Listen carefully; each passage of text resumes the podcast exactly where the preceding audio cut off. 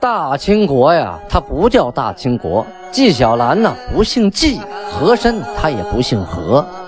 孝庄千万不能说自己是孝庄啊，叫声小主，那是你信口开河。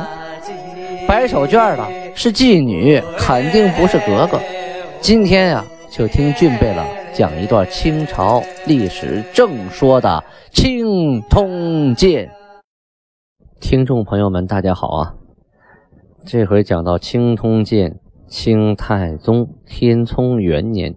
农历的丁卯年，公元一六二七年，青通剑呢有您的陪伴，童俊就不孤单啊。咱们继续讲，上次袁崇焕呢提出来啊，扩大疆域，把战线向前推进，开疆扩土，开垦土地，安置老百姓。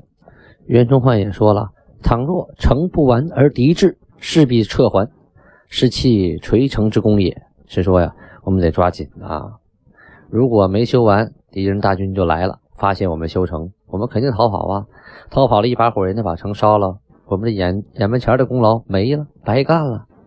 所以啊，趁着敌人啊在打朝鲜，没撤兵呢，这个时候我们赶紧啊跟他们说一些好话，劝他们我们要求和，一边求和，他们也没兵打我们，我们跟他求和，就有时间赶紧修这几座城啊，等到敌人。醒过味儿来啊，明白过来，我们这三座城啊修完了啊，等于呢在宁远之外又搞了三座宁远，我们步步为营，一步往前走四百来里地啊，固若金汤啊。天启帝听完之后啊，嗯，非常高兴的就同意了。当时啊，明廷为了加强对辽西的戒备啊啊，增设大帅的职务。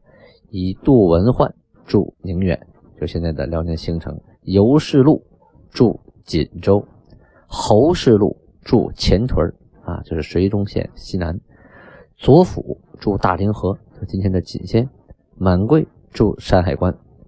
他可以节制四旗啊，而且赐给他尚方宝剑，以重实权。就是满贵现在的权力是老大了啊，除了袁崇焕就属他了。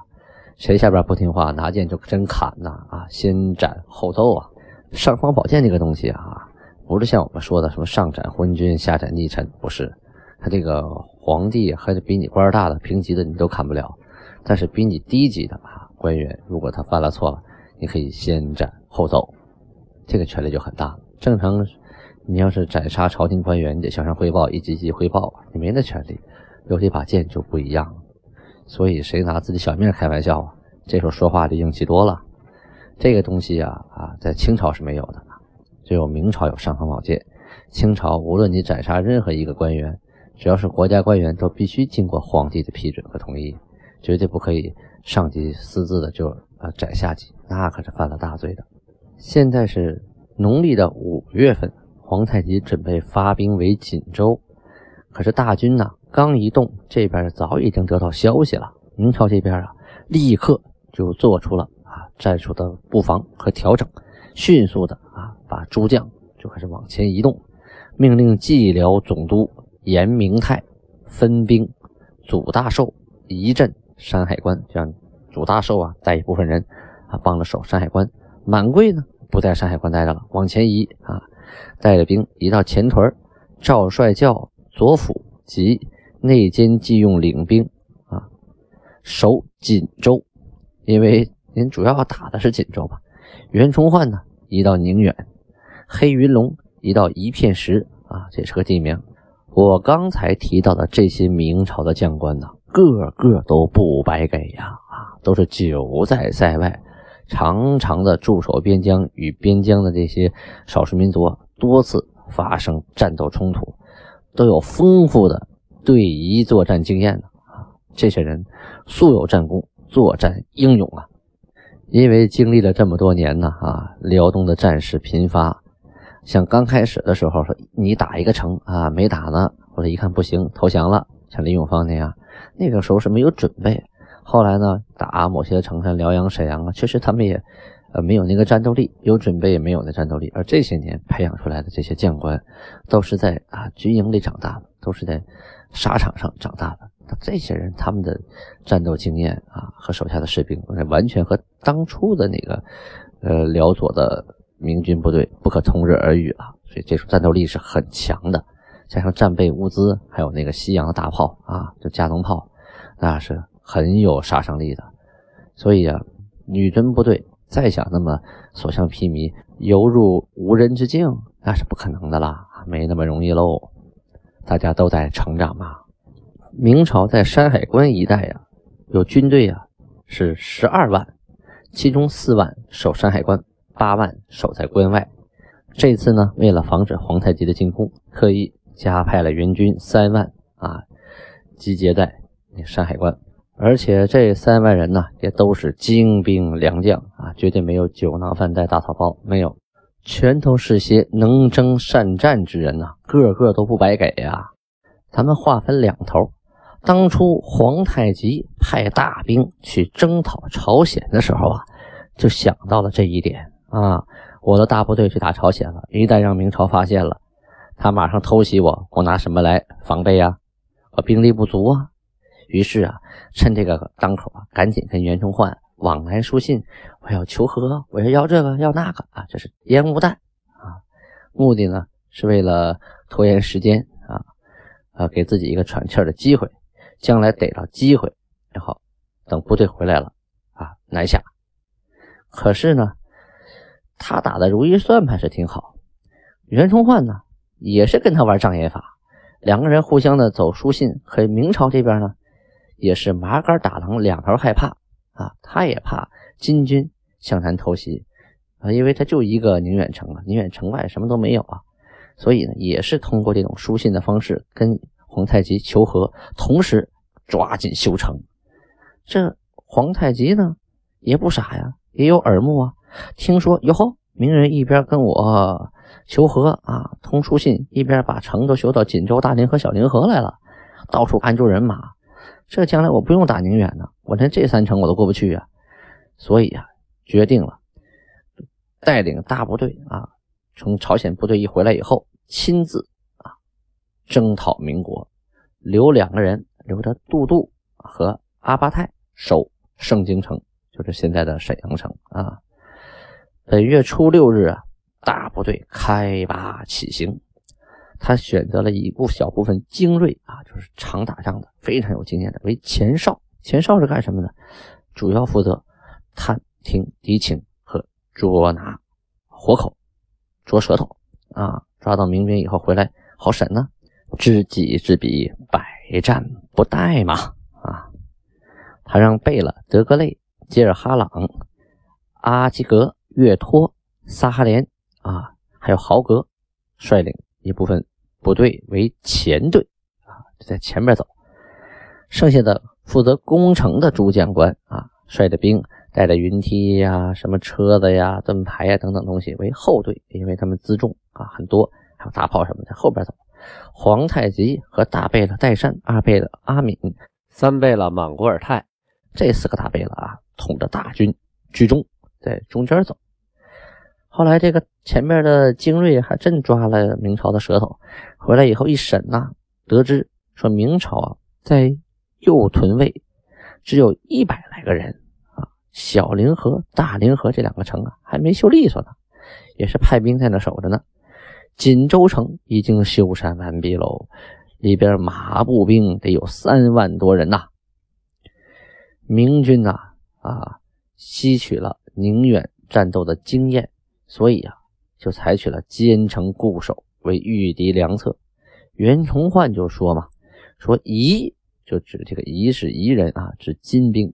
夷以累胜之势，而我积弱有余，十年以来战力不定者，今仅能半一守字，则知复战力所未能。”意思就是说呀，他金军这些年常打胜仗。我们就这点劲儿攒起来也不够跟人拼一下的。我们能做到的就是什么呀？就是防守啊，就是一个坚守的守字。让我们的士兵出去跟人家呃金军的部队打野外的野战，那送死啊，没那个能力啊。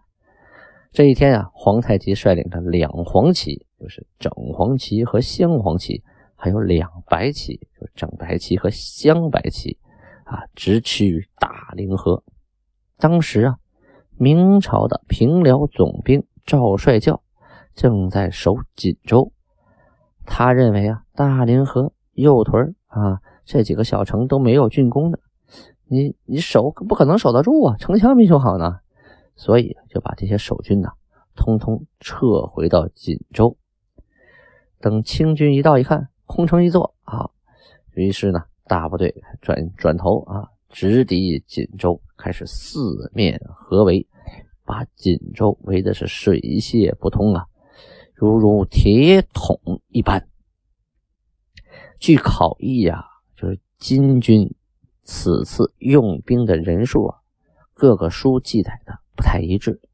《明记北略》卷二赵帅教守锦州这段说呀，金兵十万余骑啊，《三朝辽士实录》卷一。上面记的是步计十万余，这俩差不多啊。而《明史记事本末补遗》卷五锦宁战守则记为十五万。《明熹宗实录》卷八四啊，是第八十四回，七年就是一六二七年五月啊，上面记录说，年初金国攻朝鲜，兵力不下五六万啊。同月。又说皇太极此次选其精兵两万渡河而西，直指锦宁。后边又记东夷领兵系李良梅，共有四万人。而孙文良等人所著的《明清战争史略》啊，据此认为皇太极发动宁锦之役，用兵为五六万啊。金兵把锦州给围了。明朝的守城太监季用，总兵赵帅教啊，就是据城死守啊。同时呢，派遣两个官员用绳子呀，出来出来给给给系下去的啊，就是跟金军呢讲和。这目的是什么呀？其实是缓兵之计，以待救援。皇太极呢不知真假啊，就是以礼相待来使，而且呢给赵帅教。写了封书信，劝其归降，啊，对这个使者呀也很客气。等这个使者回到这个城里呀，就等吧，等使者带回书信来呀。哎，早等早不来，晚等晚不来。突然呢，有金兵来报，说报啊，说有有一个大官，您看有个大官站在城墙上，谁呀？就是赵帅教，在上面放声高呼啊，就玩了命的扯脖子喊呐：“成可攻！”不可睡也。就是说，你攻城行，想说服我门都没有，这不坑爹吗？这你先派使臣来，来那个来求和的啊！皇太极这才知道上他鬼子当了，太狡猾了。第二天一大早，金兵分两路啊，连拉带拽带扛带推，把车梯挨排啊。就是登城用的那些东西啊，开始往前移动，马步兵啊轮番进攻西北两处啊。赵帅教、卓辅、朱梅这个等人啊，玩命的抵抗，炮火矢石是交如雨下呀。这战斗呢，从早晨打到晚上，这城墙底下这个尸体一层落一层，一层落一层啊。到了半夜呀，什么都看不见了啊！金军退兵五里，在西南下营。皇太极啊，立刻啊，就是下令派遣官员到沈阳城去调兵，兵不够了。这一下打掉了不少啊，增兵。第二天呢，用骑兵绕城而行啊，就形成一种威慑力。我拿了骑军，我就绕了城跑。跑的是狼烟四起，就看不清我多少人呢。袁崇焕呢，一听说金军围了锦州啊，就开始考虑了：我要是把宁远的兵派出去，突然中了他的计，他偷我宁远一下，我不就亏了吗？所以呢，他决定宁远的兵啊，按兵不动啊，千万不能动。这个地方最重要，这是中心呐。选精骑四千啊。就是骑兵四千，命令满贵、尤世禄、祖大寿率领这四千人奔东去支援锦州。二十二日啊，行到赵里山，在这个地方跟金军就遭遇喽。金军呢，分两股部队啊，将明朝的部队围在中心，不让你跑了。那头也是我，头尾都是我的人，咱们打吧！满贵游石路是左突右冲，奋勇血战呐啊，互有杀伤。过去啊，两兵交锋，在阵前呢是兵对兵，将对将，而这种遭遇战呢，打乱套了啊。这兵要对将，你就吃亏了，你打不过人家，一个将啊，干倒你十几个、二十几个兵很正常。可是还有一句老话说着：“双拳难敌四手，好汉架不住人多呀。”这当兵的没完没了的上，你这当将领的早晚有体力不支的时候啊。再有了，你穿的那么重的盔甲，那也沉呐。可是没盔甲也不行啊，那箭射到身上真受不了啊。就这样，两个人身上啊也被扎得跟刺猬一样啊。因为有盔甲在身，所以呢，这些伤还都不至成为致命伤啊，都难以致命，只是受伤而已。战斗打完了，四千人打够那个这个清军一包饺子的，所以明军呢一看打不过，赶紧就撤呀，就逃回了宁远。在宁远呢，跟袁崇焕一起啊，就剩这点人跟袁崇焕守宁远，我不出去了，出去是是个死啊。在野外，我们不是个，还是在城墙上打比较靠谱。离老远放一炮，这多安全呐！金军呢，打完了，退回到塔山。整个皇太极带领部队啊，围攻锦州城，围了多少天呢？十天啊，就天天的攻城，天天的攻城啊！城底下死的人都不计其数啊！可是结果呢，是毫无进展，伤亡颇重啊！死的人太多了。二十五日啊，就是五月二十五日，大臣博尔金、图尔格从沈阳带着援兵到了。六月初五日啊，金军大部队从锦州撤离了，不再围了，觉得围吃不到甜头啊。因为开始啊，金军围锦州的时候，袁崇焕命令祖大寿。等等，军官呢，带着一批精兵啊，绕道从金军的后面偷袭啊，来和城里人形成两面夹击。同时呢，也派遣了水师啊，就是水军，从海上东出，好牵制这个金军的部队。